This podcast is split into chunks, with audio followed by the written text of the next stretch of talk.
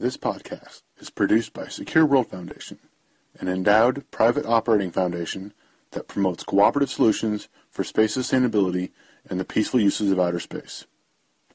The podcast is released under a Creative Commons Attribution Non-Commercial License.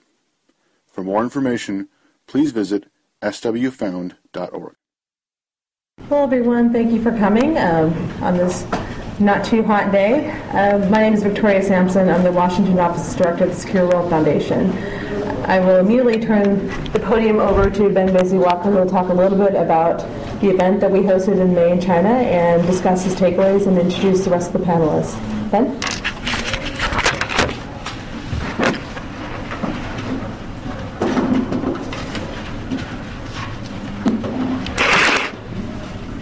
Thank you, Victoria, and thank you for coming. We're just quickly waiting on uh, Alanna Krolikowski, but uh, while we're while we're waiting, um, I'd like to introduce Dr. Jeffrey Lewis um, of the Monterey Institute. Um, he'll be giving some context today on kind of the the greater Asian context and some of the debates we've been having. Um, Alanna Krolikowski, who will be with us presently, um, who obviously Alanna, who many of you know, um, is doing her PhD on U.S.-China issues, and we'll be discussing somewhat the China policy context. Um, and I'm going to lay out some of the work the Secure World Foundation has been doing um, in this area um, and discuss a little bit about some of the meetings we've been having um, between kind of US and Chinese academics and policymakers um, and to discuss some of the recommendations and kind of thinking that we've seen coming out of that and how that may form the continued direction of uh, US policy on China and whether engagement, should we have engagement, and if so, what kind of engagement um, does that look like? No, no, no, the book. Thank you. Um, first of all, uh, in May this year, uh, Secure World Foundation, along with the China Academy of Sciences, put together a workshop looking at space policy and laws in, in the Asia context. Um, we had attendance from uh, China, both government and uh, academic. Um, the Indian uh, representations, again, government and academic. Uh, Japan, um, and uh, we had some input from the Koreans who unfortunately weren't able to make it. Um, we put together this event uh, in the feeling that in the Asia region, the building of space policies in the national context and the regional context is essential. And the reason we put together this event today is that we feel that the Asia region is one of the regions of the world where understanding how those policies are being built and how that plays into the greater dialectic of multilateralism in space um, and how we as the United States and established space-faring nations continue to engage with countries such as China, India, um, over the, the, coming years is something that's really essential and very much part of a dialectic that should be happening um, as we continue to define uh, US um, engagement in the multilateral sphere. In terms of some of the key recommendations that, that we felt came out of the workshop, first, um, this was an environment that we felt we hadn't really seen before. Um, by engaging with technical experts in various of these countries, we had a dialogue which was an awful lot more open and an awful lot more transparent um, than perhaps other dialogues we'd seen in the past. Um, one of the things that I think struck us the most um, was the level of um, willingness to discuss policy, to discuss process. Um, from the Chinese perspective, I think certainly us here in Washington and also many of the European capitals, we see China as being nefariously untransparent. Um, and what really came out of this meeting was that the Chinese understand the American system as little as we understand the Chinese system, um, but not necessarily um, for reasons of, of, trying to be trying to obfuscate the question. Um, one of the uh, major aspects um, of our workshop was looking at how the Chinese are currently building their policy process on space. Um, their discussion of the National Space Law, which has been put forward um, into the People's Congress, um, and working out how all of the different ministries and how all of the different stakeholders within the Chinese uh, environment are continuing um, to try and move forward the space question. Um, Alanna's going to talk a little bit more about some of the hurdles and some of the, the way that the China, China, the current China structure um, sees space policy and how that fits into the greater dialectic of science technology policy for China, um, which uh, she'll cover, cover a bit more. Um, I think what we really also felt was something that Washington is very strong on is that we have a strong space policy community, and many of the people in this room give consistent input um, to government policy processes. What we're really seeing, I think, in India and China is, is that this community doesn't exist. Um, and building, build, helping, supporting those communities as they start to emerge um, out of either other science and technology issues or, or as a new community completely is an essential part of effective foreign policy um, of any of the major emerging space, uh, major space states. Um, additionally, one of the things that we found is that these communities, as they started to come together, are not at all internationally connected. Um, connecting them with major space policy actors in Europe um, and in, in the United States, we saw as one of the key uh, next steps for creating a potential policy check um, on policymakers and diplomats in the space arena, especially in the Chinese context. Um, the policymaking and diplomatic community are not experienced on space issues. Um, understanding the high level of technical complexity plus the large amounts of historical background that come with the space arena is something that we felt was somewhat lacking. Um, and we felt that a lot of the input that the European and American participants gave to this particular meeting was of great value to our Chinese colleagues, and that's something that we hope to continue to work towards.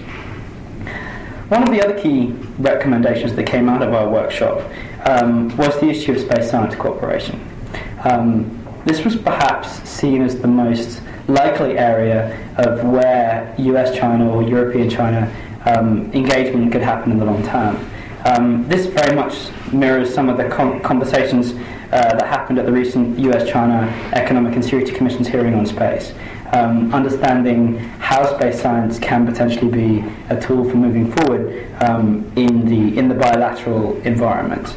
Um, it was seen by many of the participants, especially, especially India and China, that this was a key first step in building transparency and building confidence, um, and that the importance of separating that out from other major issues more related to the security domains and the ITAR domain um, was really essential.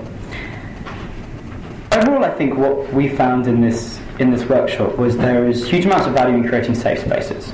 Um, it's the Persistent Secure World Foundation, and I think of, of all the attendants at our workshop, there needs to be cooperation with China.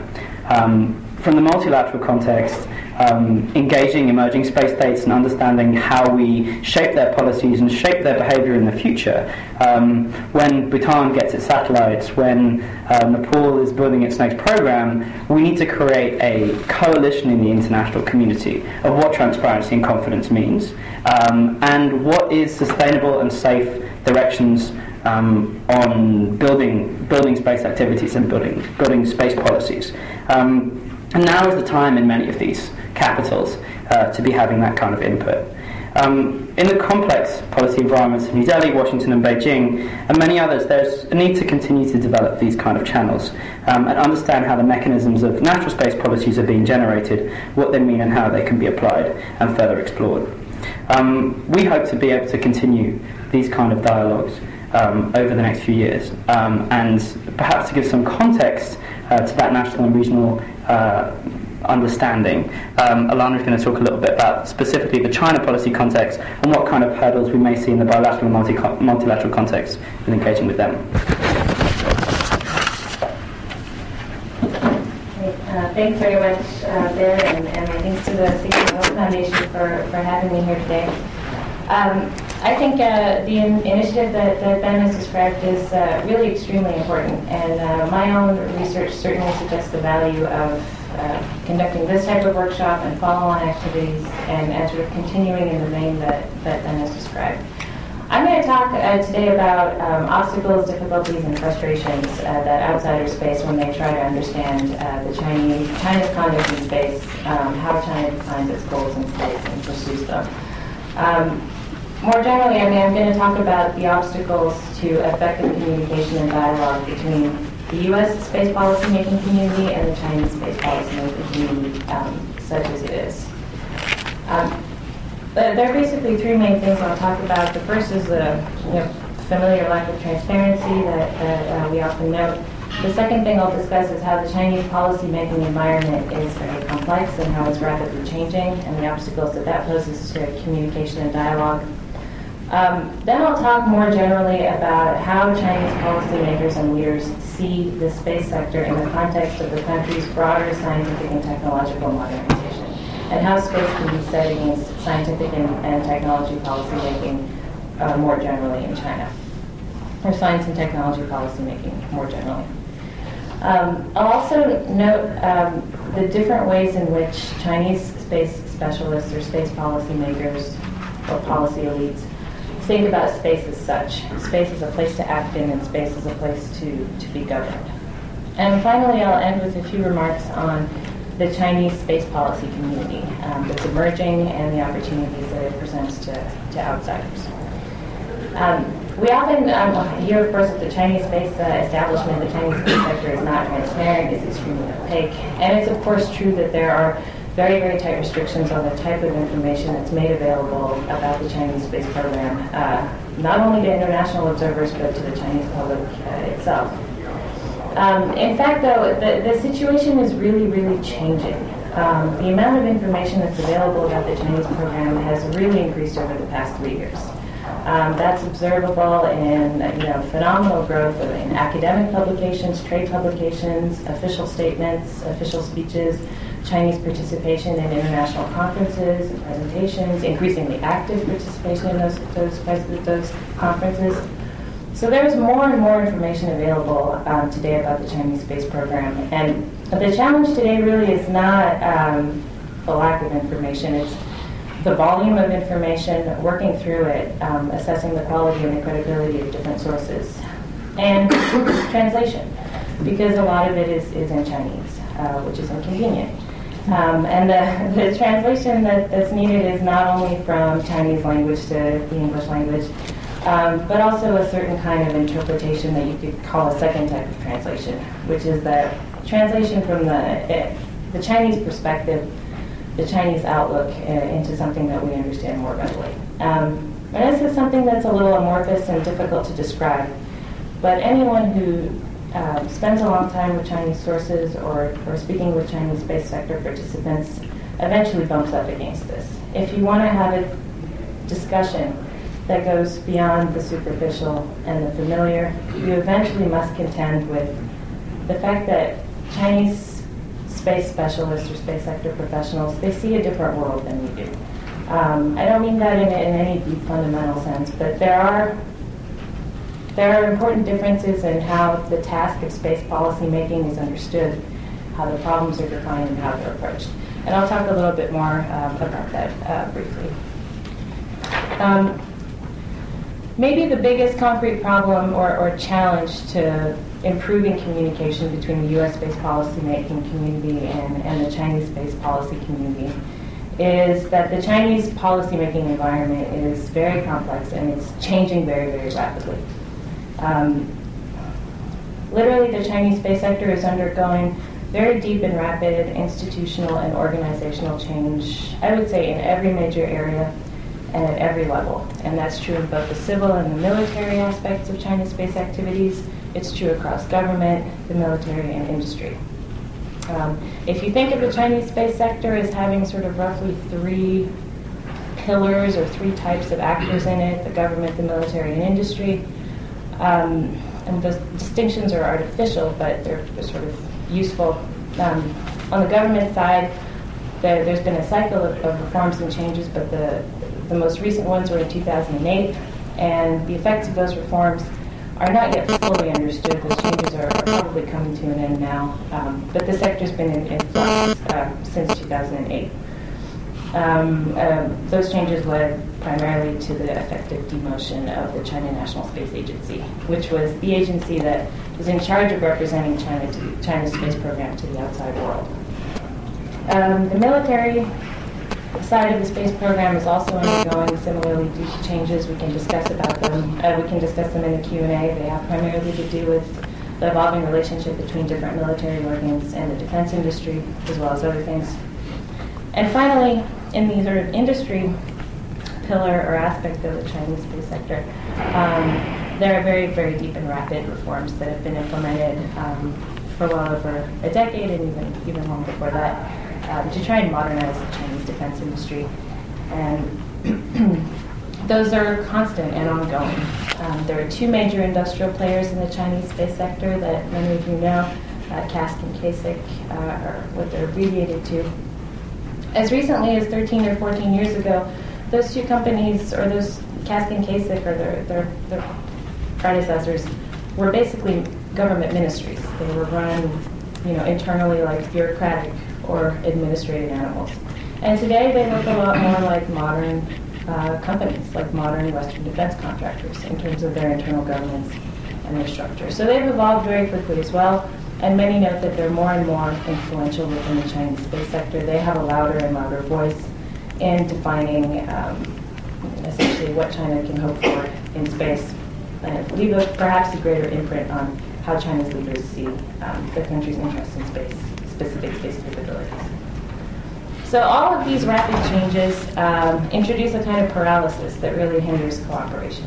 Um, people are reluctant to express themselves at the, you know, level of individuals when they don't know what will be true uh, two weeks from now. They don't know who will be in charge um, shortly when things are changing so quickly.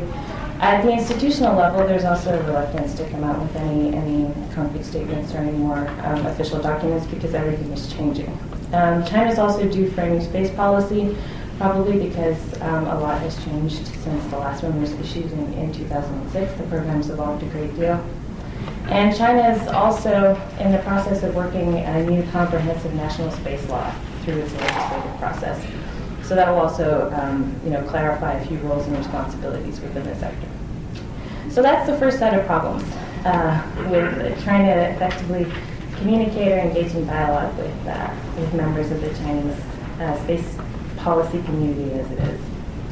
Um, I'll talk quickly about how you can, un- how all of these changes figure into a, a broader national agenda for technological modernization.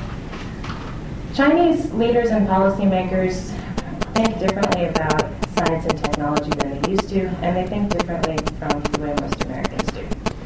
Um, if you read Chinese leaders' statements carefully, you may come away with the impression that scientific and technological modernization of the country is literally the most pressing task before them. Um, the state of China's S&T development is the primary obstacle holding China back from um, taking its economic development to the next level, moving into new high-tech export sectors, for example. It's the, the greatest obstacle um, to the country's effective national defense. modernization is what's needed to equip the military in order to, to effectively uh, perform its, its responsibilities. Um, and Chinese leaders and policymakers take a very systemic view of science and technology and national scientific, technical, and industrial capacity. Uh, they see a need to create a base, a reso national reservoir of people and facilities and organizations that are able to achieve or pr- produce advanced technological products. Um, and that, that's the reasoning that they bring to all this. And that has become extremely important in Chinese sort of political discourse to emphasize scientific and technological modernization. They see S&T, building S&T capacity not only as really an element of comprehensive national power, uh, but as the most important element of comprehensive national power.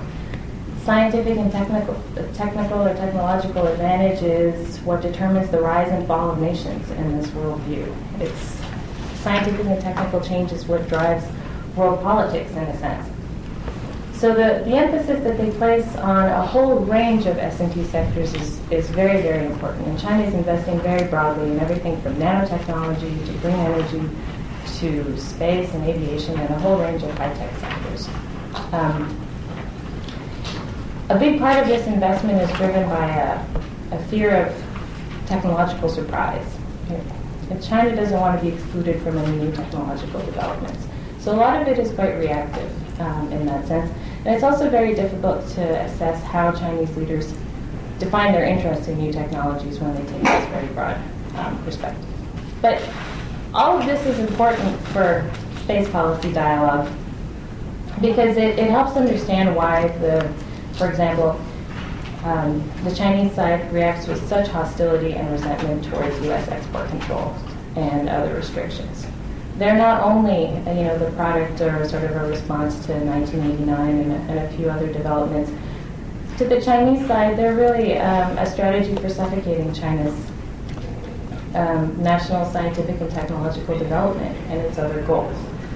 Um, so understanding a little bit of, of, how, how leaders view science and technology writ large helps appreciate um, how they view or how, how space figures into a broader national agenda.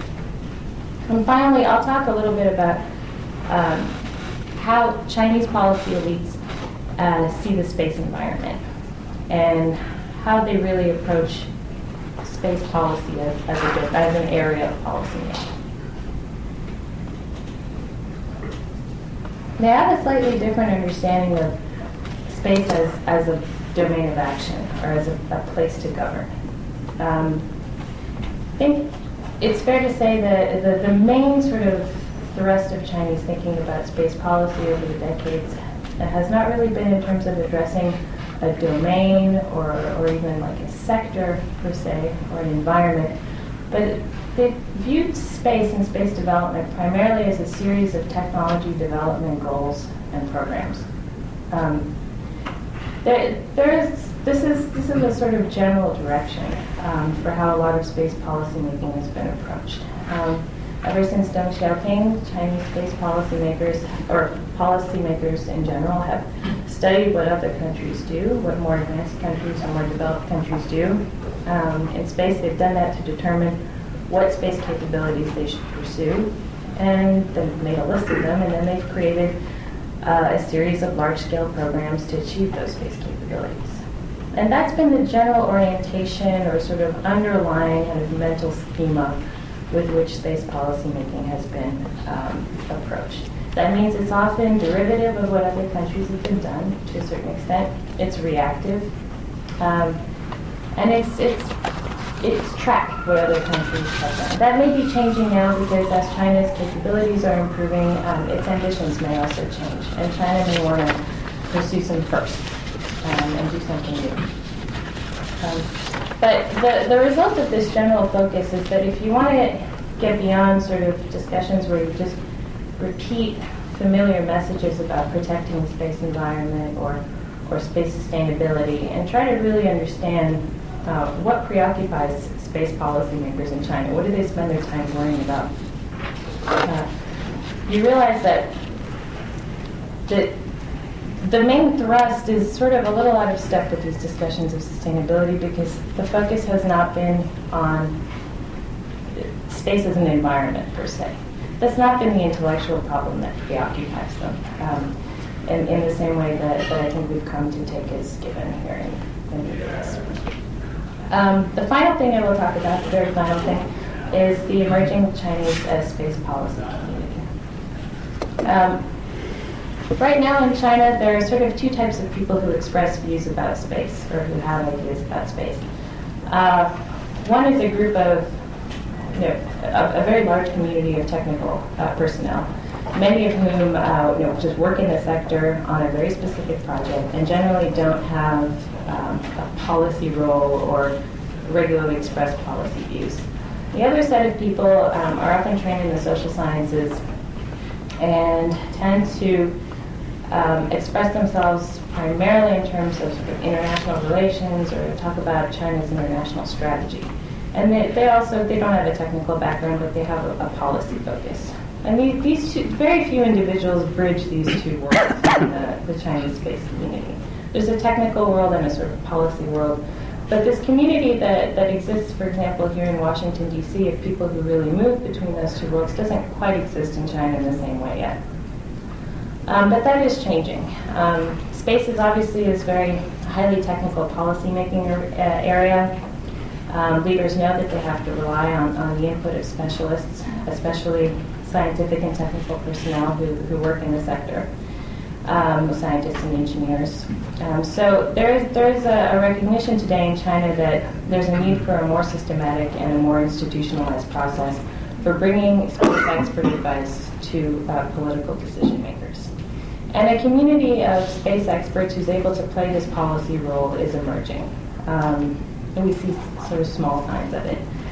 Um, for now, this community is still very nationally focused. Um, it doesn't have a lot of exposure to the international community or to international ideas and perspectives, except for maybe reading um, what comes in from abroad. But it's clear that it has a pretty uncertain grasp of evolving space policy trends in the, in the international environment, probably of U.S. space policy and U.S. interests, U.S. motivations in space.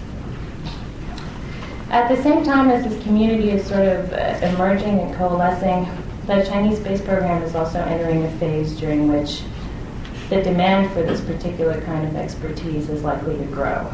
Um, major space policy decisions will present themselves in the coming years for the, for the central leadership. For example, um, political leaders will have to decide whether and how China should go to the moon and whether it should do so alone. Um, so you can expect over the coming years the, the impact of this particular community to grow, the impact on policy outcomes. So there's a unique sort of moment of opportunity to try and engage um, this community of space policy uh, professionals, this emerging community. And because the change, the, the, the, system in China is changing so rapidly, there's no rigidity. Um, the, there's really an opportunity to engage different players and um, expose them to different ideas and maybe even have some kind of impact on the direction that the Chinese program takes. Um, but things are evolving very quickly in China, so the opportunity to really build those relationships and have them uh, become meaningful uh, may be a fleeting one. Um, so, I mean, it's my view that sort of developing long-term relationships with these space professionals through whatever means are available, whether it's programs like what Ben described or any other um, form of, of, engagement. I think perhaps the most effective kind would be technical cooperation on an actual technical project. Um, is likely to, to really serve the cause of, of bridging these gaps in understanding that, um, that Ben has described. Um, at, at, the very least, introducing additional channels of, of communication into the bilateral relationship, uh, the China-U.S. relationship in space. And on that, um, I'll hand it over to Great. Well, thank you. It's, uh, it's a pleasure to be here. Thank Ben and Victoria for inviting me. Uh, I, I direct a project at the Monterey Institute on uh, mostly involving nuclear weapons issues, but for a long time I worked on space issues. And so I've spent a lot of time on space, and I've spent a lot of time on organizing track one and a half meetings with uh, Chinese on, on nuclear issues. Trust me, if you think space is sensitive, nuclear weapons are more sensitive. Um, and so I wanted my remarks to focus today on this question of why it seems to be so hard for us um, to sustain effective dialogues with our Chinese participants, uh, let alone actually engage in policy cooperation. Um, and I'll, I'll wind my way around that. But I want to start by sort of subtly um, undermining Ben's guidance to me, which is that he asked me to talk about uh, the context in which this uh, this discussion is taking place. And left a little bit of ambiguity about what the word context means. Because normally, normally when we say context, we mean the regional context, we mean the geopolitical context, we mean, you know, why is it that the Chinese are doing this, and what does that mean for our, for our power? Um, but I don't, I don't tend to like geopolitical explanations very much. And, and the reason for that is, is the reason that I think Alanna outlined very effectively, which is to a first approximation, most geopolitical explanations for why the Chinese do the funny things they do tend to be American explanations for Chinese actions. Um, and in my experience, the Chinese explanations for them are much more weird and interesting. Um, and they bear almost no relationship to the story we tell. Uh, and I, I, I, can't emphasize enough how much that second act of interpretation that Alanna mentioned uh, matters and how much of a gulf there is. Along with a colleague, Gregory Kulacki, um, we wrote a, a, short monograph for the American Academy of Arts and Sciences uh, called A Place for One's Mat um, that just simply tried to take Chinese histories of their space program uh, and describe the story that they tell about what they thought they were doing and why they thought they were doing it, and what they thought their important achievements were and their important in their important battles. Uh, and this is not an advertisement for the monograph as much as it is just a statement of uh, what you might call methodological solidarity uh, with the previous two talks, of trying to actually go out and find out from the Chinese how it is um, that they look at the world. Uh, and I should note that that's not the same thing as saying that the way they look at the world is correct, but I think that if you, if you want to build a sustainable basis for cooperation, the place to start is acknowledging that uh, other people have their own myths and stories and motives. Um, and if you don't respect those, you're probably not going to get very far. So, knowing that I, I think that that gap um, is the most important barrier to effective dialogue and cooperation, let me try to talk about where I think the sources of that problem are or, or, or, or how they manifest themselves. And the place I want to say, start by saying, is I don't think the problem is transparency. It's very easy for us to sit in Washington and say that the Chinese aren't transparent. But I would say one time out of ten that someone says that, there really is something specific they would like to know that is important that the Chinese won't tell them. I think the other nine times out of ten, it's a generic sense of frustration or a generic kind of way of expressing that there's something that maybe you don't even know what it is, but you don't know it and, and you want to know it. Um, but if you go to China, there are people who do want to tell you, right? They want to tell you their stories. One of the most interesting things about the histories that we use uh, for our book is that there are all of these little internecine battles about who deserves credit for what and whose mentor was really responsible for things that Chinese are perfectly happy to litigate in front of you.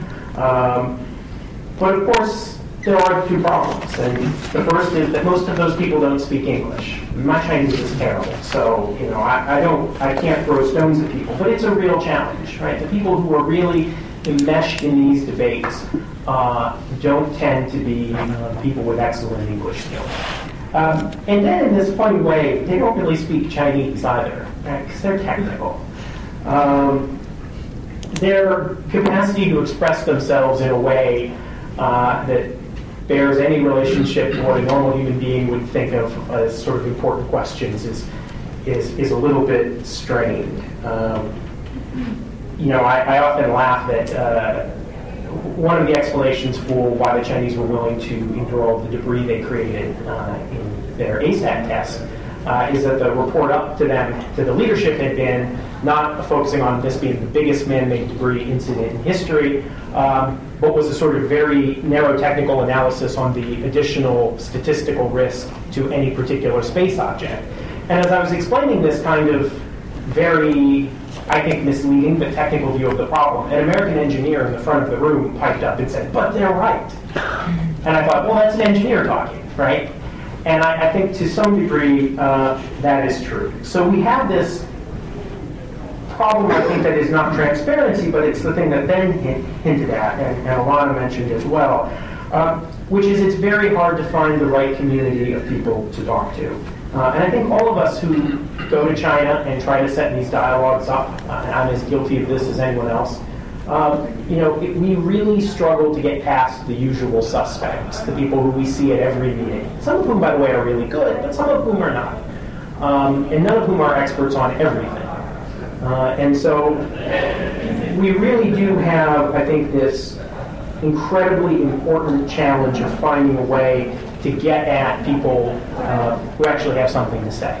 And, you know, there aren't that many in China, because I think, as Alanna pointed out, there's a technical community, and there are people who do policy, but there's no analog to the people in this room in China. There isn't, they don't have a panel like this, where somebody who organizes track one and a half with the United States comes up here and talks about the challenges of doing that, and you know the assemblage of people who maybe work in industry, but maybe we'll go into policy, and then maybe after that we'll sit at a think tank. And that just that that doesn't exist.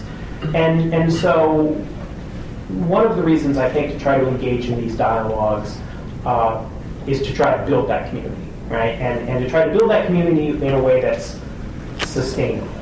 Uh, and I know that at least in the past we've tried to engage people in these discussions. And my favorite example is uh, there's one Chinese guy who's just excellent, does wonderful technical work. Uh, went to uh, Beihang, uh, you know, premier technical university, did all kinds of debris uh, calculations, got really interested in the policy, uh, and he's at MIT now. So, you know, he doesn't he doesn't sit anymore in their in, in their debate or their discussion. And then the final thing I, I, I wanted to close by noting is I don't think we can exaggerate the degree to which it is important how different um, the two sides view things. And I, Alanna's work is really excellent, I think, because of two of these little subtleties that it really brings forward that I just want to put on the table for our discussion. The first is that, in my experience, just intuitively, because of the national narrative they tell, Chinese look at their technological prowess and its implications fundamentally differently than we do. You know, if you walk up to a Chinese person and you say, the United States doesn't want to cooperate with China because it's worried about the implications of technology transfer, their immediate assumption will be that if China goes out and does something and demonstrates its technical prowess, that, that will resolve our concern, right? That we will decide that they are an equal and therefore are a perfectly appropriate partner for all kinds of technical exchange. Um, but it's exactly the opposite way we look at it, right? When they go and do something, we think, oh my God, the Chinese are catching up, we better clamp down. I mean, they just, because they have this narrative of national development and, and, and, have internalized, I think, to a great degree, all of these criticisms, there is just a default assumption on the part of Chinese policymakers uh, that rather than scaring people, strength will somehow gain them admission to the club. Right? And that's why we titled the monograph, by the way, A Place for One's Mat. It's the metaphor they pick. Right? It's, it's the equivalent of a seat at the table. Right? They don't they don't see the problem as them being too strong. They they think the problem is that they are too weak, and that therefore, you know, aren't invited to the club. And the second thing, um, which you know I will admit is probably the one place where I think their national narrative maybe is a little more accurate than at least ours has been in recent years, which is they don't immediately assume that space is a default military arena. Right? Military stuff happens in space, uh, and they are certainly aware of the military benefits of space. But for them, I think space fits in their development, their, their narrative of development and technological achievement. And so they look at the civil and the commercial and the military benefits of space as being all a part of the good stuff that China is going to get. Right? And for reasons that I have never fully understood, I, I think in the United States we have tended to um, look at space differently. Right? We've tended, I think, to see space first as a military arena and then try to imagine ways in which we can create space for civil uh, or commercial activity. Um, and I think that difference is important. And you see that, I think the place you really see that difference is in things like um, civil aircraft, right? We think of civil aircraft as being just aircraft. And yeah, you can use aircraft for military missions, but we're also perfectly happy to sell uh, passenger liners and even production facilities to the Chinese, you know, provided there are some end user uh, arrangements. But we're much more reluctant on space. And that's, uh, I think that's a dichotomy that we've created um, that they don't necessarily agree with. And so you will often see, I think, particularly in these arguments about export controls, this kind of foundational assumption uh, really driving these two conversations that seem to happen uh, completely separately. Uh, so what should we do about that? Well, my, my, I mean, my final thought is, you know, other than insisting that foundations continue to give me money to travel to Beijing and talk futilely to my Chinese colleagues and then go find the nicest restaurant in town, um, just not a bad life. I think one one thing that we have started to do in the track one and a half dialogue, at least some of us, and, and which I think is probably important in getting at these distinctions, is, is maybe to move past the point where we're just talking and try to do things together. And I don't think we're at the point where we're going to do actual policy cooperation, but at least in the non-governmental community, um, things like joint threat assessments, glossaries, uh, basically exercises that force you to actually make joint decisions or at minimum specify the places where you just simply cannot agree, uh, I think are probably going to be more uh, fruitful route forward. Um, but that's just a suspicion, uh, and I certainly haven't even put it into action in my own efforts, which goes to show you what hypocrite I am. Um, but I think that's the way forward, or at least that's what I, I would like to talk a little bit about in our questions and answers. Thank you. Thank you all. Um, um, as always, I'd like to take the power of the chair to ask the first question. Uh, everyone kind of touched on this a little bit in your um, speeches, and I'm sure I can pretty much guess what you're going to say, but I'm curious to hear anyways. There's discussion about the Chinese explanation for their activities and their policies and their interests. I'm wondering if they recognize there's a discrepancy between how they see things and how the United States sees things. I'd also be curious to know if it goes the other way. For example, are there U.S. activities that we think are perfectly benign but the Chinese are very nervous about? I think this comes very much back to Jeffrey and Alanna's point about. I, I liked your um, your point, Jeffrey, about kind of st- story and history and where you see your story from. Two people telling the same story in very different ways. I think what we've seen in our in our work in the international community, specifically in, in the UN context, has been um, a realization by China that how it thinks about things is not necessarily how the rest of the world thinks about things. And I think that this is very symptomatic of the fact that we are at that kind of edge time where a lot of the space policy community and a lot of the general security community in China is starting to get exposure to how others think. Um, I think one of the problems that we have here in the US um, is, is that we break issues down to a very small level. In China and in a lot of emerging space states, um, there's one guy or 10 guys or 20 guys or one department that builds in a holistic view of security policy or, or development in general. Um, and here in the United States, we have hundreds of people working on very specific issues. Um, and I think when we start talking about space in the China context, it is important to remember it is not only the security issue of Taiwan, plus the what we did with the Dalai Lama, plus, plus, plus, plus, plus. And I think that high level, holistic overview is a key part that we miss in Washington of how that story and how that dialectic is built in China. Um, I would also agree with, with what Alanna said, is, is that we, and, and Jeffrey, that we're dealing with a large number of engineers. Um, it's something that I've heard a lot, and I would agree in Washington, is if only the lawyers and the politicians just got out of the way, we'd be able to do the space thing so much better. Um, I think that that's a stage we're at in China, and the policy community and the the diplomatic and the legal community aren't there yet. I mean, there's maybe two or three people in China that I know that are sophisticated on the international legal aspects of, of what a space policy looks like and what that means. Um, in addition, I think that there's other stories that we don't tell so much in Washington, um, and probably are being told less in Beijing. Um, one of those being the relationship between New Delhi and Beijing. Um, it's very easy to talk about how all of these actors relate to the major powers. What's, what's Moscow and Beijing doing? What's Beijing and Washington doing? When you start talking about the regional dialectics, and that's one of the reasons that we made this an Asia-focused event, we think that that is a key part of this story that needs to be told in a different way. Um, we recently did uh, a big event in Delhi, and also the representation that, that we had at this meeting. Um, what's coming out of India is, well, we're not sure what Beijing's doing. So we'll tell you what we're doing when we work out what Beijing's doing, and what Pakistan might do and all of these are other regional contexts which, which are really important. Um, also, just to kind of touch on another part of the story, one of the reasons that we hear about China is because China is loud and China is making waves in its region and in the international community. The Indian dialectic on this, I would say, India and Victoria, you can agree or disagree. Um, I think India is a lot more, a lot less transparent than China has been on many of its space policy issues. Um, I think India could be said to have intentionally obfuscated its direction on space, whereas China has simply decided that it is a weaker um, and less um, able participant in the international community.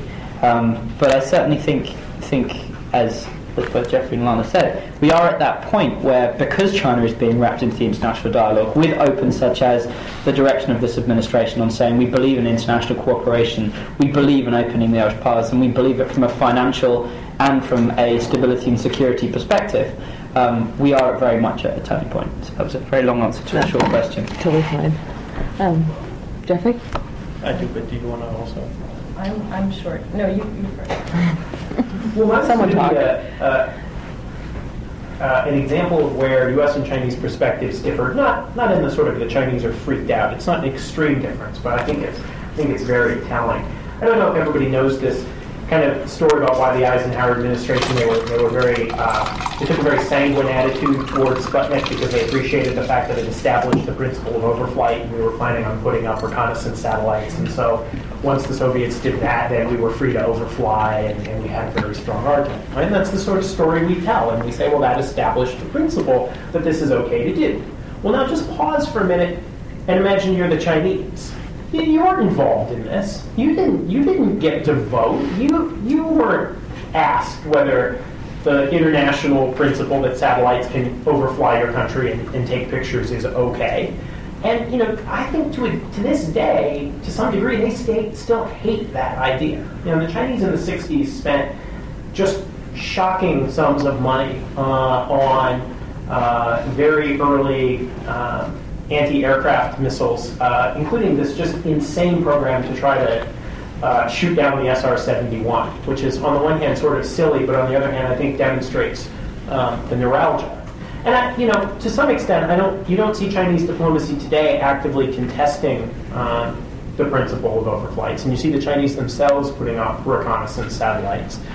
But I do think if you look really closely at the things that they say in, or at least used to say when people said things in the Conference on Disarmament um, about space, you know, there's only a grudging acceptance of the use of space for any military purpose at all. And, and I think that it's driven in part by this kind of sense that they didn't really have any say in what those rules were. And so when you imagine that just on just a simple premise like that, right, that there can be, if not disagreement, but at least just a little irritation on their part. Boy, that means we try to do something tough. Hmm. Thanks.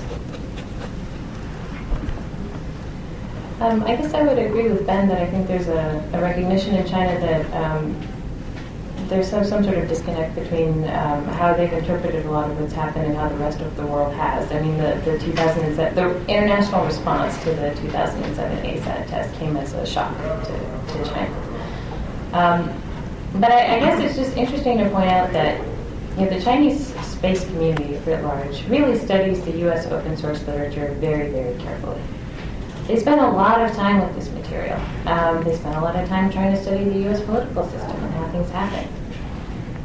But there are still such fundamental obstacles to actually interpreting that in the right way. You can read so much of that um, through a lens that, that casts a kind of very sinister aura upon it. Um, and because reading isn't enough, there isn't enough interaction. I mean, there's like a vacuum cleaner approach to the open source literature uh, that comes out of the US in China, and, and it's very carefully mined and, and used. Um, and yet there are still such fundamental um, things that are difficult, I think, for Chinese observers to really appreciate and understand. Um, I think there, it's difficult to pinpoint how much disagreement there is over specific things, but I think one really basic example is the definition of what is the peaceful use of outer space, which is more or less basically what you've described.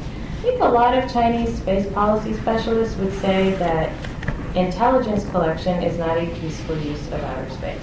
Um, that, that's like that's a pretty big difference in perception, and I, it's hard to assess how many people in China are, are aware of that gap.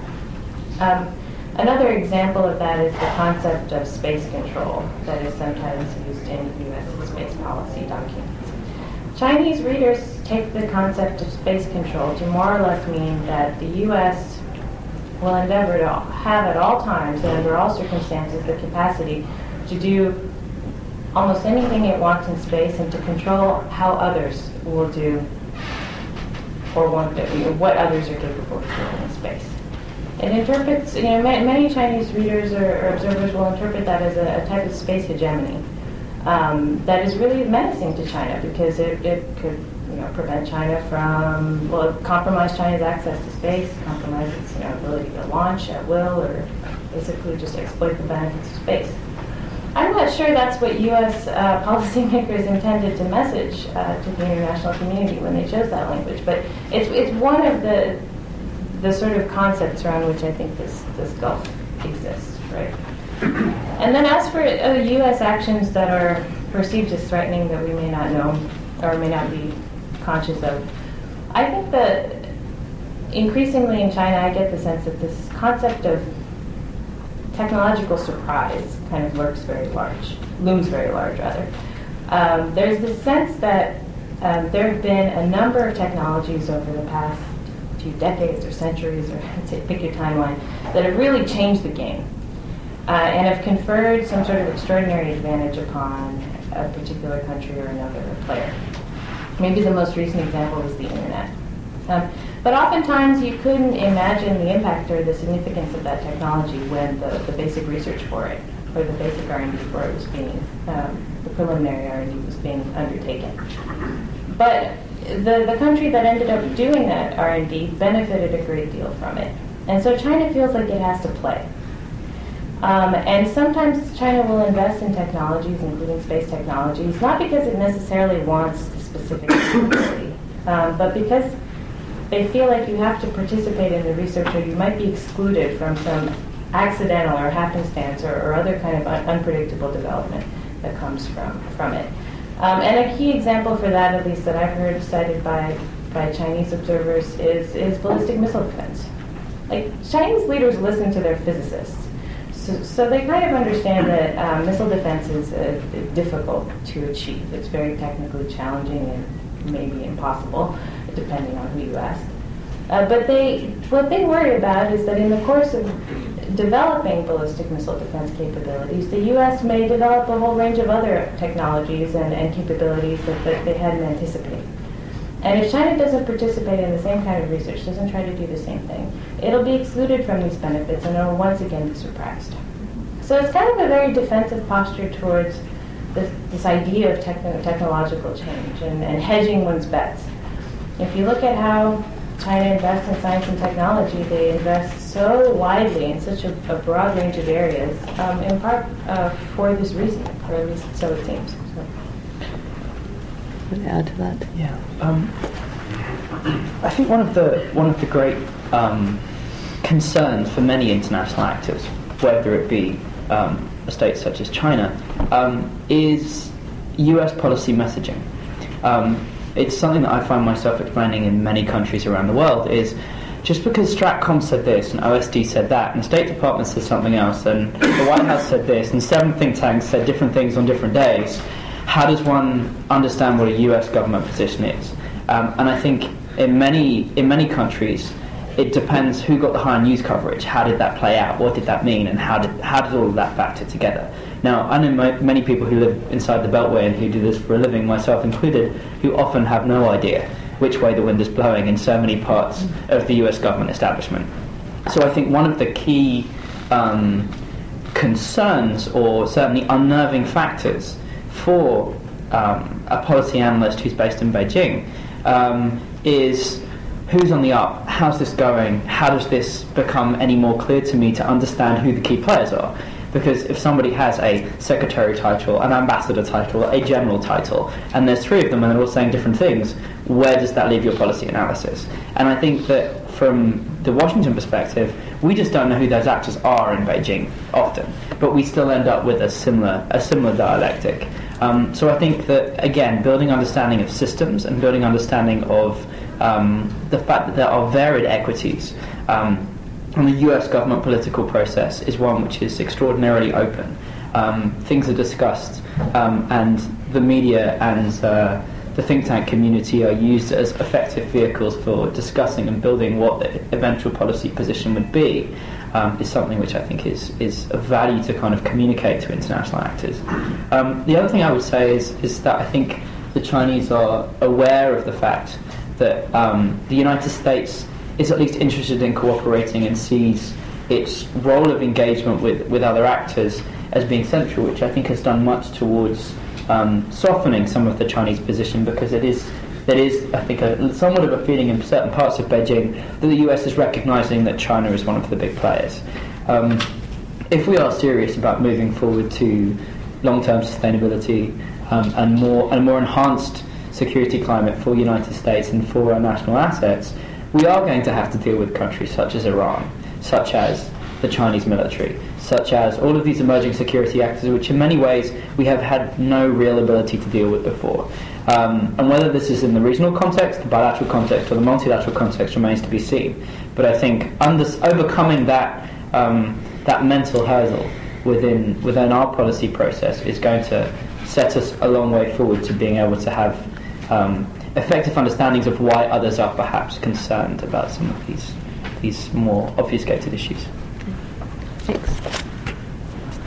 Okay, I'll open this up to the crowd. Um, I'm just going to ask that standard operating procedure um, is followed here and that you wait for the microphone and please identify yourselves.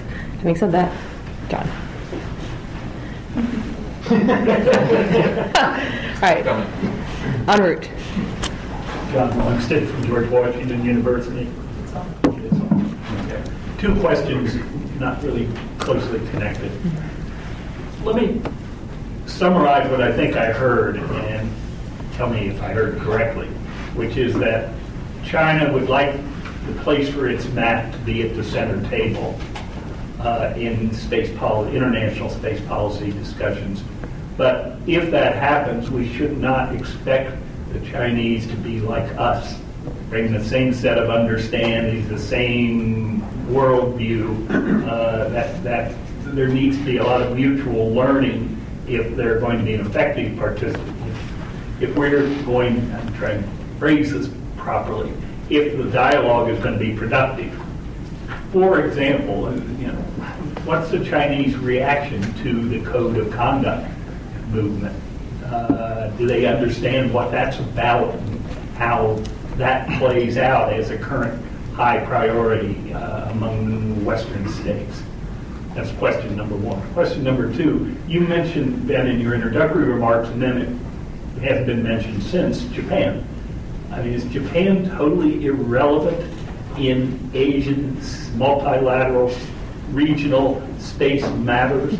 Uh, and they have a comprehensive space capability. They operate intelligence satellites. Uh, they now have a new uh, legal framework that allows them to give high priority to national security, space issues. Uh, they have been active in space debris discussions, uh, and yet they don't seem to play into discussions of Asian space policy. Uh, why?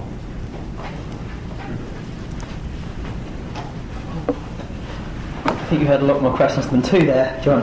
Um, I'll tackle I'll tackle two parts of that.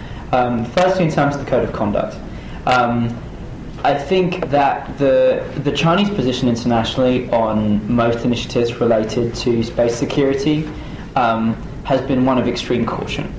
Um, during the Bush administration, um, and I would say for the last 10 to 15 years, um, the Chinese position has very been one that let the Russian government move forward and China stood behind. Um, it's been very interesting with the upcoming group of governmental experts within the, the framework of the UN General Assembly um, that the move forward on this were very much pushed by the Russian government with US support and with other elements of support. Uh, and Beijing took a long time to come out in support of the transparency and confidence building measures concept. Um, so I think that they are very wary um, of these kind of soft law initiatives. I would say that in many ways their position is very similar to that of the government of Brazil. The Brazilians hate the code of conduct.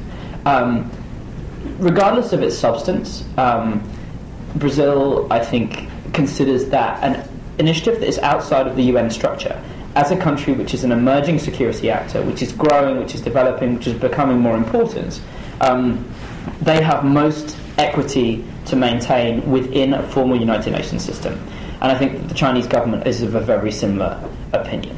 It sees that the place where it can maintain most of its equity is within a formal multilateral structure.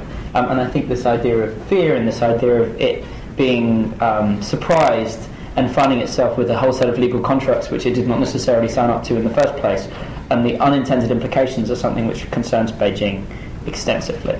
So, uh, whilst I don't think they're against the concept, I think it is it is something which they are they could not be said to be overly in support of. Um, as regards Japan, um, I think that the one of the other participants in our workshop in Beijing uh, was the, the vice chairman of APSCO, the Asia Pacific Space Cooperation Organization. Um, and there's certainly been some strategic posturing, I would say, between um, Tokyo and Beijing over the creation of APRSAF, the Japan backed regional space organization, and APSCO, the Chinese backed regional space organization.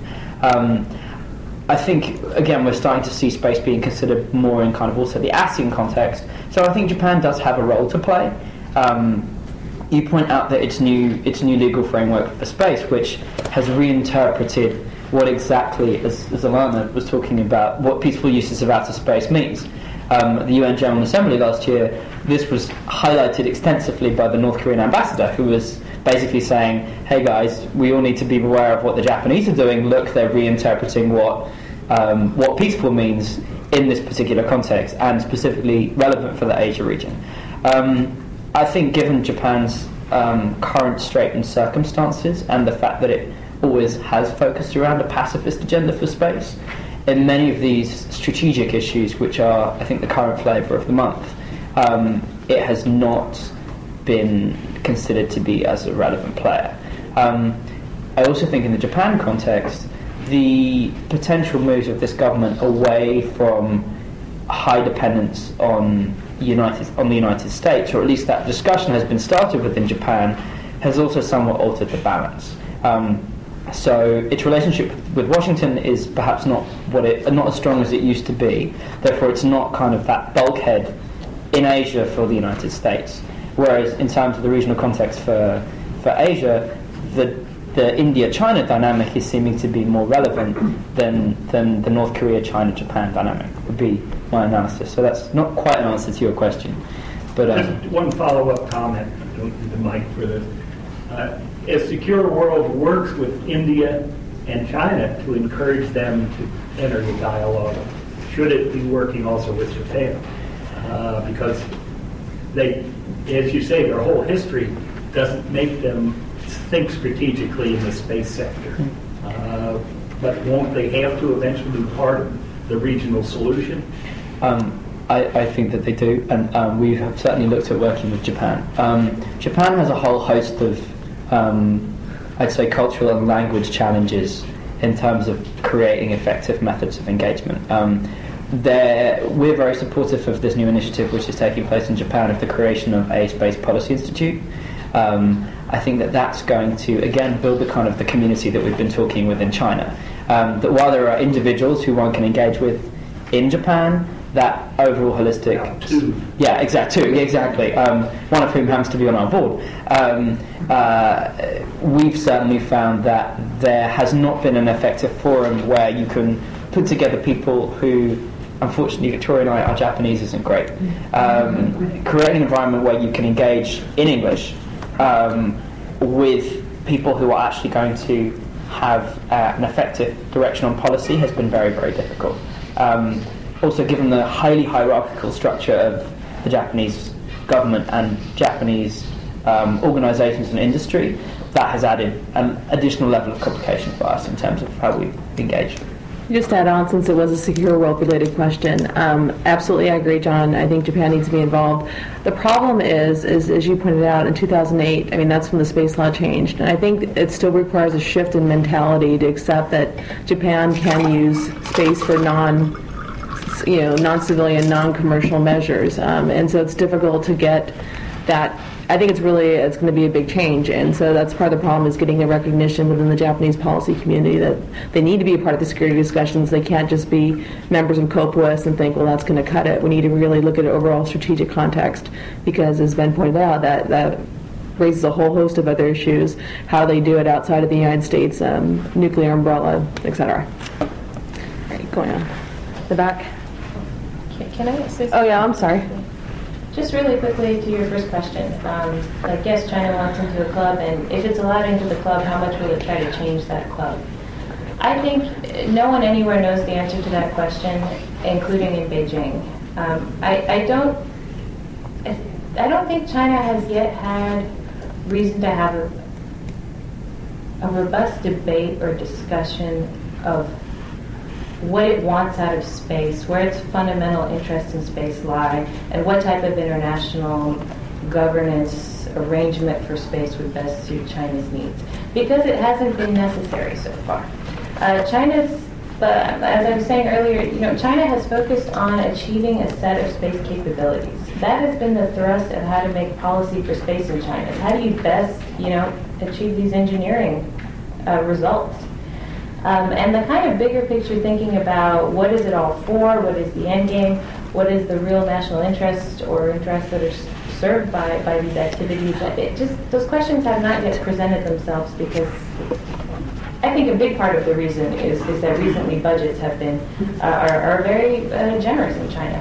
Um, until you have to uh, cull programs and make decisions about what is going to be a priority uh, and what isn't, and you, you, until you have the scarcity of resources that forces you to really um, think about what is important and what isn't, you don't really have a need for that type of, of discussion. I think that's changing in China. Um, but but so far, uh, I, I don't think anyone in China has made up their mind on that question. Um, and it's changing too quickly for anyone to have Just- that, in my view. really quickly on the way that I agree with the way you described. They want to be members of the club, and I I think their their view is that entitle them to help shape those rules. But the only addendum or, or, or nuance I would add is you, you have to remember that they fundamentally believe that their exclusion from the club is a historical accident, that they had a bad couple hundred years. And so it's, it's not, their whole national narrative is how did we let this happen to us and then reverse it? So it isn't, it's not like, you know, the metaphor isn't crashing someone else's party. They think it was their party and they went out and passed out in the yard and they woke it up again and other people have taken over. Correct. Yeah, ju- just, Yeah. again, my, my question had malice behind it. No, yeah. Tho- Those of us, those of us, and I include myself, that advocate bringing China into the central discussions, shouldn't expect China to be like us. No. I would- I would- that Uh, would There are consequences to doing that. You do that. Uh, in the back. Ashok Maharaj, uh, National Aerospace Agency. Um, what are the Chinese perceptions of India's space development? Uh, India's view is very clear. You know, uh, China has always been a threat uh, since the border war with China in 1962, and India's space and nuclear developments have always been an impact response model. China goes nuclear in 1964, and then we see a heavy budgeting of the Indian, uh, you know, budgeting for the nuclear and space development. Um, so how does China view uh, India's aspirations in nuclear and space? And secondly, um, India still views itself as a regional leader in the Afro-Asian regions, and it doesn't want China to hold it.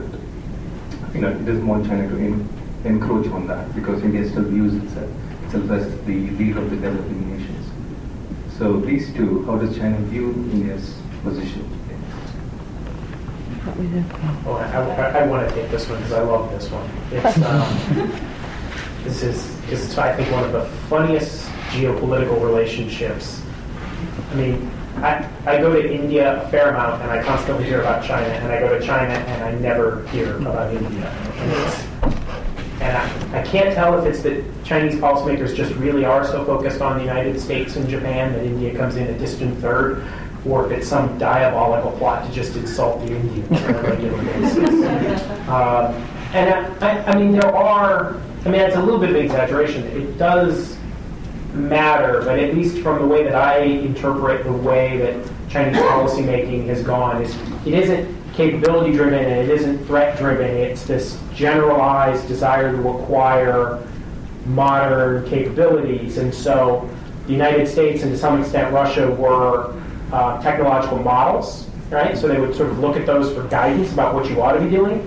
And then to some extent, the Japanese were kind of the insult, right? They kicked things along, right? Which is to say, if the Japanese were doing it, then it was really politically difficult for China not to be doing it.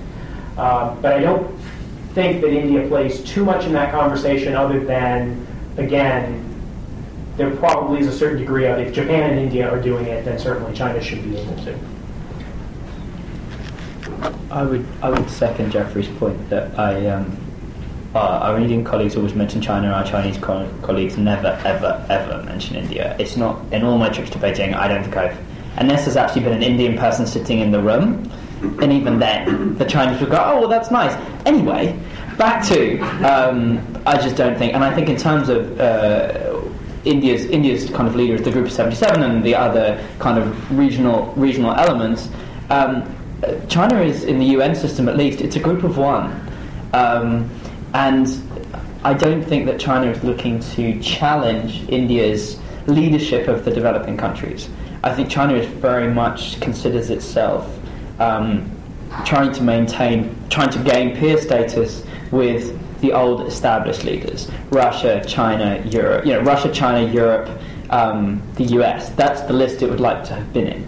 Um, if this was 18, 1834, it would have been like, where's the great power box? Where do I sign? Tick. Um, so I don't think it sees itself in those kind of terms. Um, I think also it has always been more focused towards the Japan, Southeast Asia issues and looking towards the US. Um, and I think India for so for so long, certainly during this Chinese government, um, has been focused on Pakistan issues, has been focused on other issues, um, and that the border war between China and India was a lot less important, I think, for China than perhaps many many other issues.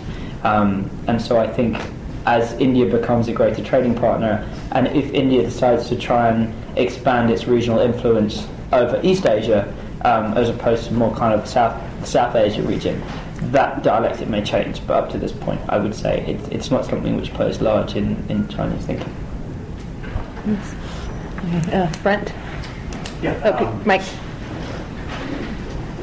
Brent MacArthur State Park. Um, I'm curious about uh, China's um, feeling about their responsible behavior toward uh, the community of those that have communication satellites. What they think about the ITU and what they think about the role they should play in communicating with their neighbors that have satellites that are co-located. Is that an opportunity for discussion or not? Well, Oh, yeah, no. Uh, no, I think that's really, really um, important, hugely important. It'll sort of maybe be like a, an indicator of, of what we can expect from Chinese behavior in, in other multilateral fora that touch on space, maybe. Um, but I don't feel qualified to say anything about that issue. Um, I would just add, if one has faith in the ITU, you have a lot more optimism in life than I do. Um, So I just use that as an example. Yes, but- It's an international body that, you know, the U.S. is not in charge of, and so if they have this reservation about uh, striking up a conversation or relationship with us, maybe there's another party, maybe an Intelsat or another communication satellite company that's co-located with one of their communication satellites. I can see a relationship developing to be responsible partners and neighbors and sharing uh, conjunction analysis data with each other. And, and I certainly think China is looking to be a responsible partner in many the incidents, as, as much as it can be. I think it's, it's made clear statements um, post 2007 um, that it is prepared to, and it would like to um, continue to support sustainability and, and responsible action in space. Um, I think it now certainly sees itself as have something to lose. And I think that that's been a, a, big a big check. It understands the role that space plays within its domestic economy, within its security analyses, and also its its potential asymmetrical value as, as a strategic force for China in in potential military conflict in the future. So I think I think that that is something that's important. Um, I think, however, most international fora have problems. The ITU is uh, opaque to say the least. Um, the Conference on Disarmament has been stymied for 12 years. The UN General Assembly has some declarative value but little basis for effective negotiation or discussion. The Committee on the Peaceful Uses of Outer Space rules out the actual things that we're worried about. Um, so suddenly we get into a, a more interesting game. Now, with China, I think what's going to be really interesting is when we start talking GPS. Um, when we start talking about how Beidou um, impacts with Galileo, um, there I think those kind of negotiations are going to be something which will, in many ways, set the tone for how we deal with future technical um, problems and, and, and conflicts um, between China and between other other players. I'm just going to admit my own ignorance because communication satellites are, are a little bit a field where I don't think, John, I'm looking at you. Didn't the Chinese have a satellite that got interfered with? Am I, am I totally boring? Okay. Um, Are they a member of the don't- Space Data Association? I don't No, think so. no. But again, I think this comes back to technical issues. That The Chinese don't feel that their SSA capability is currently up to scratch to be contributing in the international community. That that they have they have Purple Mountain, um, they have some boat. Is it Purple Mountain? Yes. Yeah, um, they have some boat, uh, you know, boat-based sensor capability. But when they're looking at the capacities that others have, they don't again feel like they're able to. They feel weak on, on SSA among other issues. So I think that's something that we're we're seeing. Falun Gong fooled with one of their satellites, but I don't know what they did about it. Laura? Hi, Caroline Gallo with the Institute for Global Environmental Strategies. Um, you all talked about the need to create and develop that space policy community in China. And um, I'm wondering two things. One, is it premature to talk about the kind of top-down cooperation that NASA would engage in? And is helping develop that community going to help us with the kind of obstacles that we have in the U.S., you know, from those sectors that don't even want the executive to look at China? I mean, I think the answer is, um, I think it is premature to imagine serious government-to-government cooperation as much as I would support and encourage that. Um, and my guess about why building a community like that would be helpful is kind of twofold. One is that having looked at some of the historical incidences where cooperation fell short or didn't materialize, um, there are always these little cultural stories that seem to play a role, and it's hard to know if they're decisive, but it's pretty clear that US and Chinese policymakers don't always understand what they're being told, and it, sometimes that matters. If there were just people who could sort of say, I realize he nodded yes, but what he said was no, right, which does happen. Um, and kind of related to that, um, it's this, John had to leave, but this observation that John made about if we let the Chinese into the club, we can't, they're, they're still going to bring their interests in. And I, I think just having a way to communicate about those kinds of things is going to be necessary to understand how you can develop cooperation. It's not just, well, we're willing to do this. It's, you know, the kinds of things that they actively want and that we actively want, so it actually contributes to some kind of an end. Because, like, lately, I mean, the things that we I I don't know. I was fascinated by this effort. we've, in the 80s, talked about you know sending up a Chinese astronaut on a shuttle, um, and the Chinese never talked about that. And they're just totally uninterested in that. It just had like zero appeal to them. And so, having a better non-governmental dialogue, I think, could help avoid spending a lot of time on things like that. Oh, yeah. Just really quickly. Um, I mean, I don't, I personally can see sort of advantages and disadvantages, let- let's say, to the U.S., you know, initiating some sort of substantial technical cooperation with China, like tomorrow. Um, there would be, you know, costs and benefits to, to doing that. Um, but I think as we generally, at least here in Washington, as people discuss that possibility, they systematically tend to overlook at least one class of benefits that that would yield. Um, a, a sort of opportunity cost of, of not pursuing technical cooperation. And to me, the, the biggest sort of missed opportunity or, or, the biggest cost of not doing that is, is that you miss out on, on a chance to um, expose a technical community in China to more international ideas. You uh, miss out on an opportunity to learn more about how the Chinese system works. Um, and, and I don't think there is a substitute uh, for actual technical cooperation on a project um, for achieving that. But there are other ways you can learn more about what China wants and what China does. But if you care to establish long-term working relationships, if you want to really establish meaningful channels of communication where people can actually say new things and think new thoughts together, or come up with new proposals, I think very few arrangements you could conceive of would, would be as effective as forcing, you know, technical personnel from both sides to kind of commit to achieving a goal together, work over long periods of time, share some risks, share some burdens, and share some responsibilities, and make decisions together. Um, so that that's one of the good things that I think comes out of technical cooperation, and it, that's not to say that that is a more important consideration than many of the reasons to not do it, but it's one consideration that we rarely talk about. Um, it's difficult to measure, it's kind of ambiguous, but it, I think it's probably really important, especially when you're dealing with a country like China that affords you very few opportunities to, to really learn about um, its system.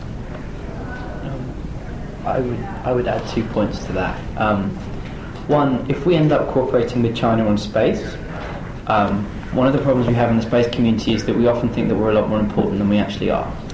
Um, this is about the Dalai Lama, this is about Taiwan, this is about all of those things that I listed earlier. Um, cooperation by itself as an independent, uh, an independent undertaking with China is never going to happen. Um, whether, as Alanna said, all of those kind of benefits can be brought to bear as part of a greater China policy with certain desires and aims of building certain kinds of outcomes is a very different question. Um, and I think where we have clearly seen the value of that and how that can be impacted um, on, on other security and strategic areas is the relationship between the US and Russia. Um, there's been a long history of, um, in, in, space and in other issues, of overcoming cultural and technical hurdles and working out how we created a working relationship. Um, and now, if you look at the relationship between Moscow, Washington, and Moscow, there is a way of doing business. There is an understanding of how this game works. And regardless of political upflows and downflows, there can still be that methodology for a dialogue, which we do not effectively have with Beijing, because nobody really understands where all of the moving parts are. Um, so with Russia, we understand if we do this, this is how that message is being received in a technical capacity or in a political capacity. Um, and I think space cooperation, as an example, um, has the potential to be that kind of first building block in understanding what that dialogue might be. But the end from a big picture strategic and political perspective is not space cooperation. It's building a stable, long term, effective dialogue with a government with whom we do not currently have a clear and predictable relationship. In back, please. Uh, Rich Brown with Anorak. Um, when people see uh, uh, pictures of fake Apple stores in Kunming, um, it adds this perception that, that lack of respect for intellectual property is ingrained in China. Um, are there uh, is there progress on this front? Is there any rethinking of this? Is there any chance of being able to get something restarted uh, on this? I think we're also trying to get them to give up noodles.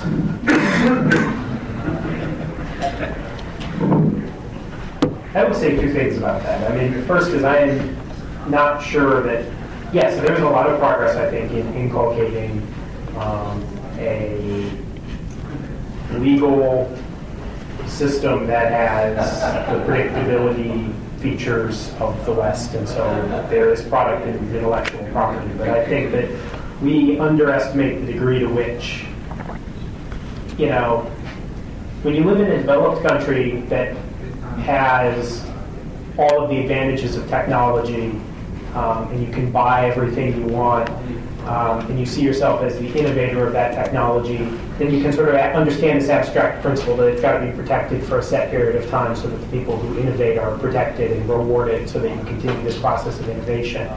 I think if you live in a place where you feel like your goal is to catch up, intellectual property just sounds like some other reason that you need to remain dependent on the West. And so, um, you know, particularly when you talk about big state programs like um, space, uh, a lot of times the Chinese experience is, and this is especially true for the communication satellite, they really wanted a communication satellite in the late 70s, early 80s. They went and tried to buy one from the US. We told them no, and so then they had to figure out how to build it themselves. And so I think when you go through that experience a few times, um, you're not, your default mode isn't to value intellectual property as something that contributes to society so much as to see it as a yet one more barrier to your development. Um, I would say, I mean, China is uh, creating things that are like intellectual property rights or intellectual property rights in all kinds of areas, but not for the reasons that I think many people in the U.S. hope it is. Um, I mean, for China, a lot of these sort of reforms that appear to take China in the direction of a market economy or, or something more like what we're familiar with, um, they're not undertaken because IPR is like an end in and of itself or it's somehow inherently good to um, ensure that you know authorship of an invention or, or, or is, is credited and that someone should, should, should benefit from that. Um, they're, they're undertaken selectively and piecemeal in areas where it's convenient and where it suits a broader developmental strategy for China to do that. So in sectors where um, there's a, an impression among policymakers that uh, China is capable of engaging in independent innovation, and there would be benefit to protecting innovators in that way and allowing them to reap the benefits of their, their work um, there are measures being taken to, to protect their intellectual property. That's also true in the defense industry to some extent.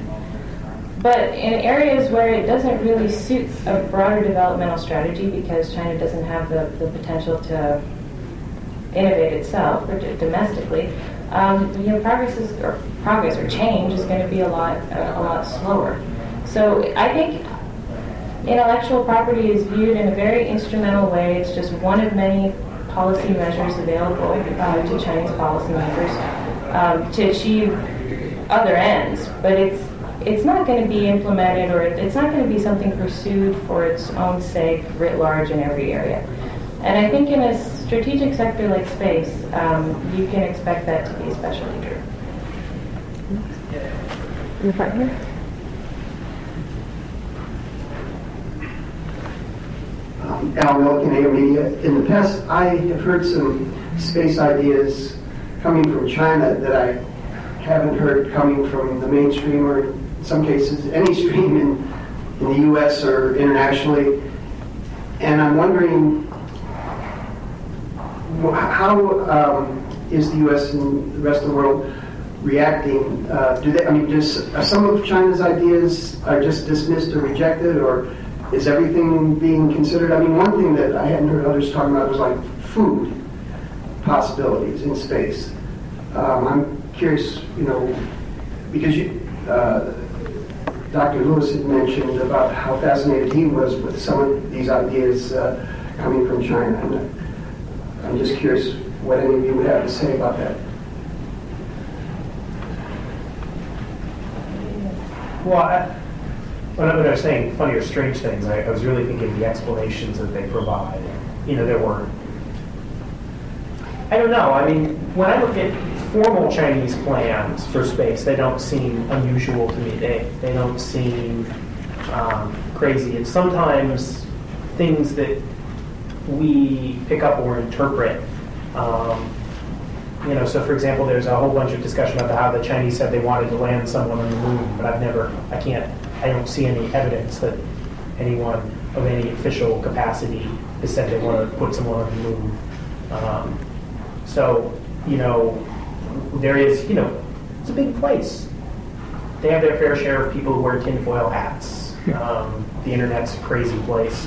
So, you know, you do sometimes see these nutty ideas, but I would say at least since like the 60s, my observation is that Chinese have been pretty realistic about what they can accomplish, um, and that their at least near-term goals are things that follow up on what the U.S. and Soviet slash Russians did, uh, which you know I would think the I guess I would I would describe it as having a permanent presence on on a space station. Although that's I don't know, that's a little bit of I'm taking some liberties. What do you think? like in general about the, the, the, like as I understand your example of food is sort of maybe an example of the kind of like space derived product that um, you know Chinese companies are kind of spinning off or, or something like that. Is, is, there are some. Be a way to feed people. is that? I mean, I thought that was an idea of theirs. You mean like biotech related to space? There's you know space based yeah, I mean, it's too early to tell. Like, yeah, there's an agenda for the, this the, the space labs and the space station um, to, to be facilities at which uh, space science experiments, including you know, biological experiments, can be can be conducted. Um, there's a whole like separate class of, of things that you can observe if you go to China, which is kind of nutritional supplements and other products that like have a connection to space or like are, you know come from bees that have like been sent up to space or, or something like that. Um, that that to me is, is actually really significant because it shows that the space industrial groups are really responding to the policy directive from the central, central government to, to really foster um, what they call space sector commercialization to try and make um, draw as many civilian applications out of the space program as possible and to try and um, you know make space products that are more relevant to the lives of ordinary uh, people. Uh, so it's interesting in uh, that's, that's, another set of examples. You know, they're related to space in China. Say something about how it's how it's changing. Marcia. Marcia Smith, spacepolicyonline.com. Alanna, I think what I heard you say, you were describing a situation in China where everything is pretty fluid these days. Since 2008, there's been a lot of changes. It's not clear where everything is going to fall. You said there was paralysis there because it's not clear, I guess, who's going to be in charge of what, so people don't want to ally themselves with different individuals or whatever. And then I think I heard you say that nonetheless there's a space policy community emerging there and that there was a unique opportunity to engage with them. But then you said that you thought it might be a fleeting opportunity. And I'm curious as to why you think it might be fleeting.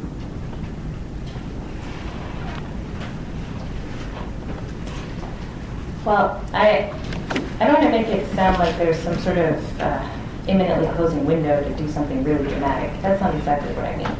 Um, but but it, along the lines of what, what you were saying, um, there's a group of, of individuals that are coming together that will be providing more and more systematic and uh, expertise or expertise in more systematic and institutionalized ways to the Chinese leadership over the coming years, or at least that, that's what we see uh, emerging. Um, there's an opportunity to develop relationships with those people now that may be more difficult um, in the future. There's a, I think, also an opportunity to introduce new international ideas or even proposals for how China, how, how the space policy community might, I guess, introduce new ideas and, and proposals to this community that would eventually end up, uh, you know, representing those views to the leadership. What I have in mind is like concrete proposals for cooperation on, say, like space science missions, or um, even when and how China decides to send taikonauts to the moon. Um, I don't think um, there's a fixed schedule yet for when and, and how uh, China will send anyone to the moon right now. There, there, there's a lot of talk about that, but um, a firm policy decision hasn't been announced, and I think it's, it's likely it hasn't been made because so much is about to happen in the human spaceflight program in the coming years. This emerging space policy community is going to have an important voice in recommending how China should go to the moon, um, whether it should really do it alone. It'll also have an important voice in um, debates about how China should utilize uh, the Chinese space station when it's built, how much international involvement there should be. Um, and, and in general, it, it's a community that will be the primary reservoir of, of specialized knowledge about space and the space sector that the government will turn to um, when it has important decisions to make. This community right now, I think, is, is not yet, you know, rigidly formed. I think it's just kind of coming up because, like I said, there aren't too many people who bridge the sort of technical and policy worlds so in that sense, there's an opportunity now to build relationships that could have a growing impact in the future. And because so many big decisions are going to be made over the coming years, engaging this community now could have sort of the biggest payoffs if there's you know any impact you want to have on those decisions. And I don't mean impact in like a sinister way that we should like try and manipulate how the Chinese space program evolves, but certainly it's an opportunity to you know develop at least a better understanding on both sides and explore the potential for, for cooperation or at least minimize uh, you know, misperceptions and, and hostilities. Um, so, so that's the sense in which I think it's kind of a, a special time right now. Um, and also, there's a generational factor here. There's like a, a, kind of a crop of young people that are that are coming up. Um, I mean, this is this is sort of complicated in the Chinese system. Different institutions are different, but um, there are opportunities to engage people right now who are like in PhD programs or just coming out of them, who will eventually, um, you know, work within the Chinese space establishment, move up through the ranks, and you know, we'll, we'll forever really have different impressions of the United States and the outside world if they've gotten more international exposure um, very early on in their in their career. So, I think timing does does matter. And I also think um, from from our perspective, working in, in the very much the security, space security realm, um, what we've seen, what we see extensively in, in the Washington community is that a lot of people turn around and go, that's just stupid. And the conversation ends pretty quickly. Um, you don't yet have that in China. I think we're seeing that grow, and that's something which I think comes a lot from, from the non governmental or the quasi governmental bodies here, somewhat in Europe as well. Um, I mean, space debris is a very good example. That now we can all know everybody's got the know, the bump sticker on their car, space debris bad. Okay, tick. Um, that, in major part, was pushed forward by the policy making, the, the policy advising community in the Europe and the US by really pushing out that message, which was then incorporated into the very public face of US policy. But that took a while for that shift to happen. And I think that that's the kind of thing, and that's the kind of reason why we're very supportive of these kind of policy communities, because when somebody comes to you and goes, oh, we're going to blow up the satellite, how does that sound? Somebody picks up the phone and makes a quiet call to somebody else, and they go, you're out of your mind. Like, bad plan. Oh, great. Okay, so somebody come up with somebody some other option for me here. So I think that that, that is a real key, and I think Alanna's completely right. You know, we, we um, some of the people who were involved in our meeting in, in Beijing, well, one of them was the first person who graduated in China with a PhD in space policy. Um, so we're seeing those people come through, and they're going to move forward in academia and into policy positions in government, um, which are going to be to key at making those kind of determinations. Yes. Space debris, I mean, the, the ASAT test is probably the, the best possible example you could think of. I mean, it, counterfactuals are, are, are like a risky proposition, but I mean, I think you could make a very strong argument that um, had there been a little bit more international um, or, or, just a greater exposure among uh, that particular technical community to um, not just the, the, things going on at the UN, but but to literally just to the international community and to outside observers, the ASAT test would have happened very differently. Um, Jeffrey, did you want to add anything? Or you no, no, no, no. Just... All right. Well, we have time for one one last question. So, he's got his hand raised. Hi, I'm Silas Pravil from Rice University.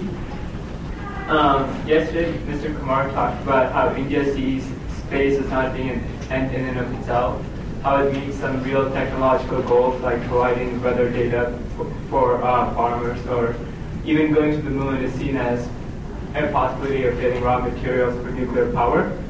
And um, Mrs. Krolikowski, you talked about how China sees space as being an evolution of technological goals for China. I was wondering what those technological goals were.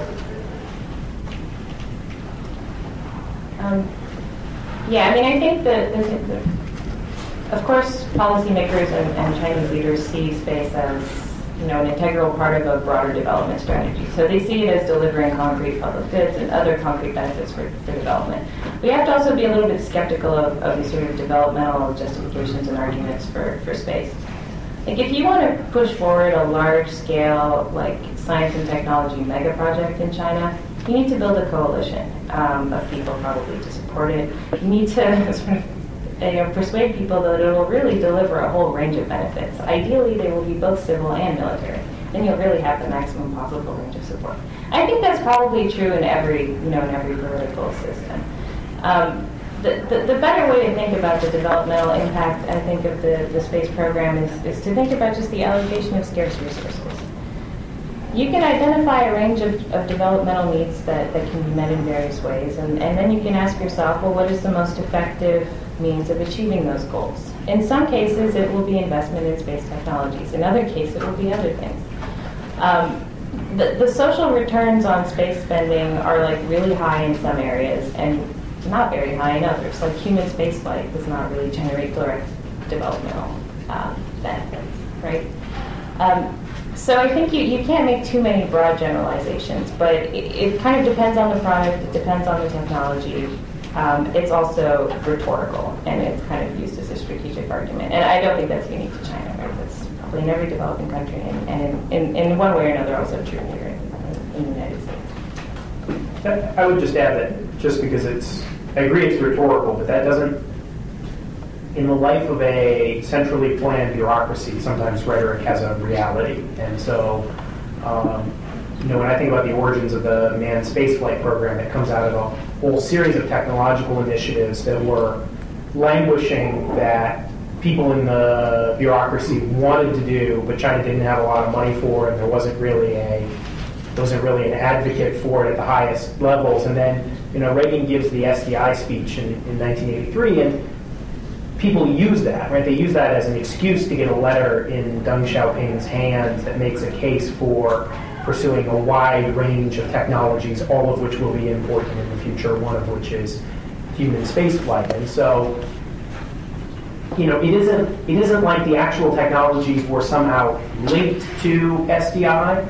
It, it, it was a it was a you know, it's like it was like placing an op-ed, right? You needed a good news hook. You need an, an excuse to give Deng Xiaoping the letter and to make this case. And so it's it's absolutely true that there are all of these interests in these mega projects, um, and you know, some succeed and some don't. But I, I do think that what is interesting is when the ones that succeed, I don't think they succeed because a policymaker says, ah, I have discovered a discrete need, and I can spend money on this technology and I will satisfy this need. I mean, that's that, that's maybe how it would work in a textbook, but it's certainly not, you know, how it works in China. It's a much more vague.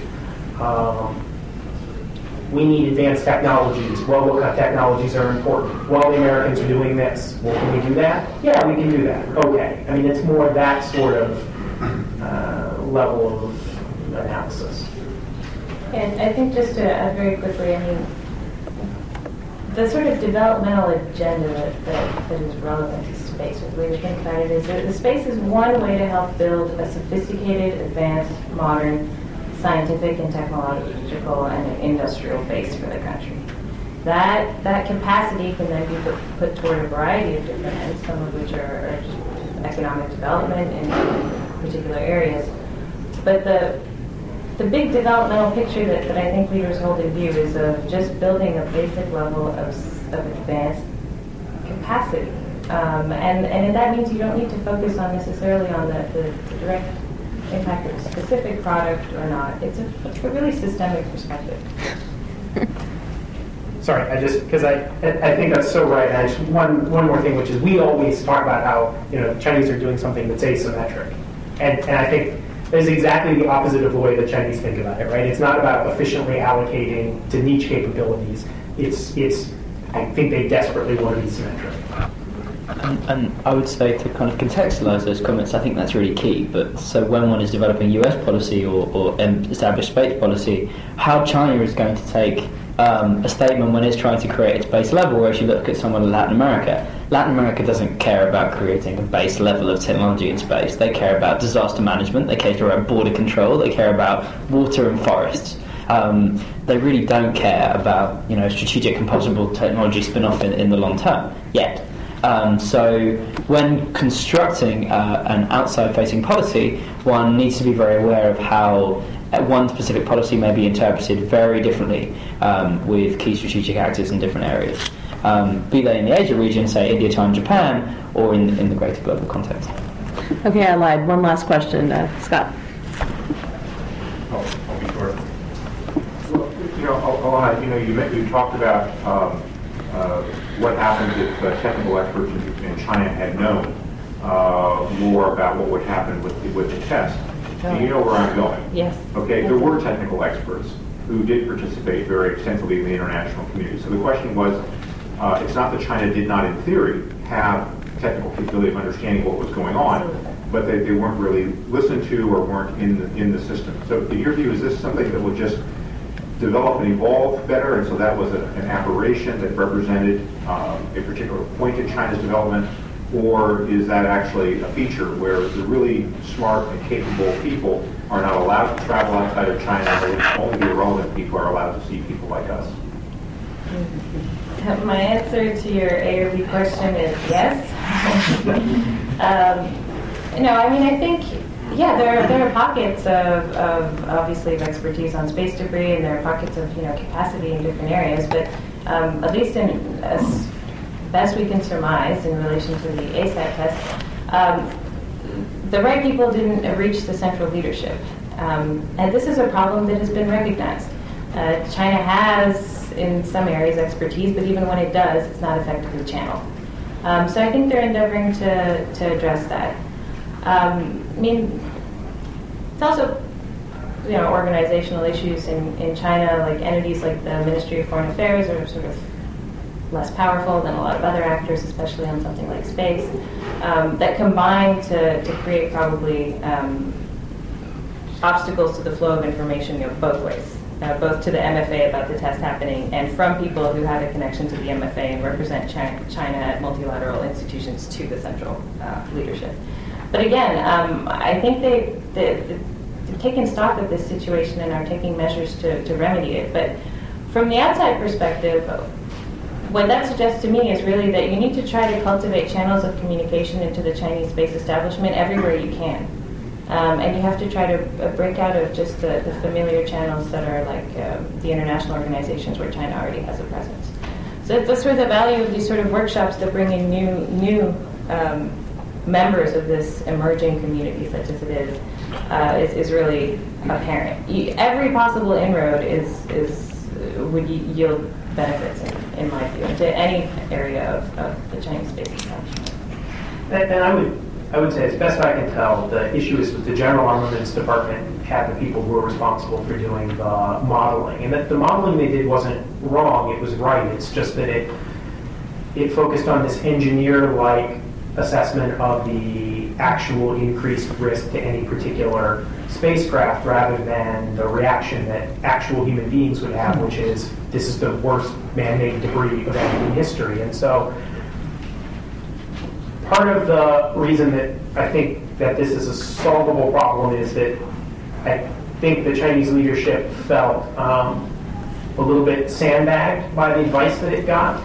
Um, and you know, there's some evidence that in the wake of that, that uh, various institutions affiliated with the party reached out to academics and other people in China to try to understand why this was such a big deal.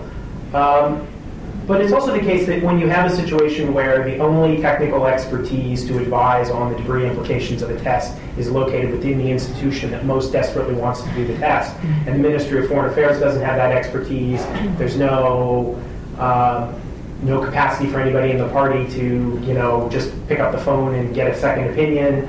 Um, you know, when you have those narrow stovepipes, I think you run into this as a sort of natural consequence of it. The good news is, again, I think that you know, they, have a, they have a new procedure for vetting sensitive international tests, which means they're open to data. Um, and they seem to have gotten very clever about shooting at ballistic missiles instead of satellites, um, which suggests uh, learning, if not type I had hoped for.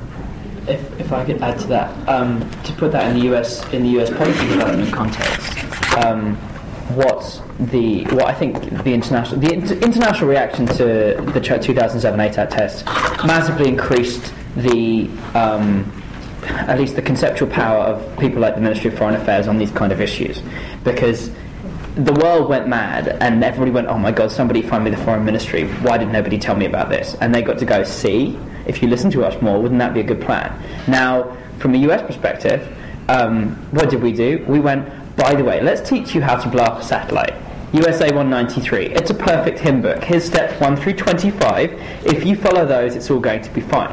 Now, from, from my interpretation, that had a big impact on the balance of power within places like China because people went, see, we told you they were doing it anyway. Um, and then suddenly, all of those people who had been fighting that battle and slightly won something by the level of that international condemnation lost a lot. So their credibility was massively impacted by the fact, and you know, a WikiLeaks, let's be honest, that didn't help much either. Um, so the combination of we shut down a spy satellite, why?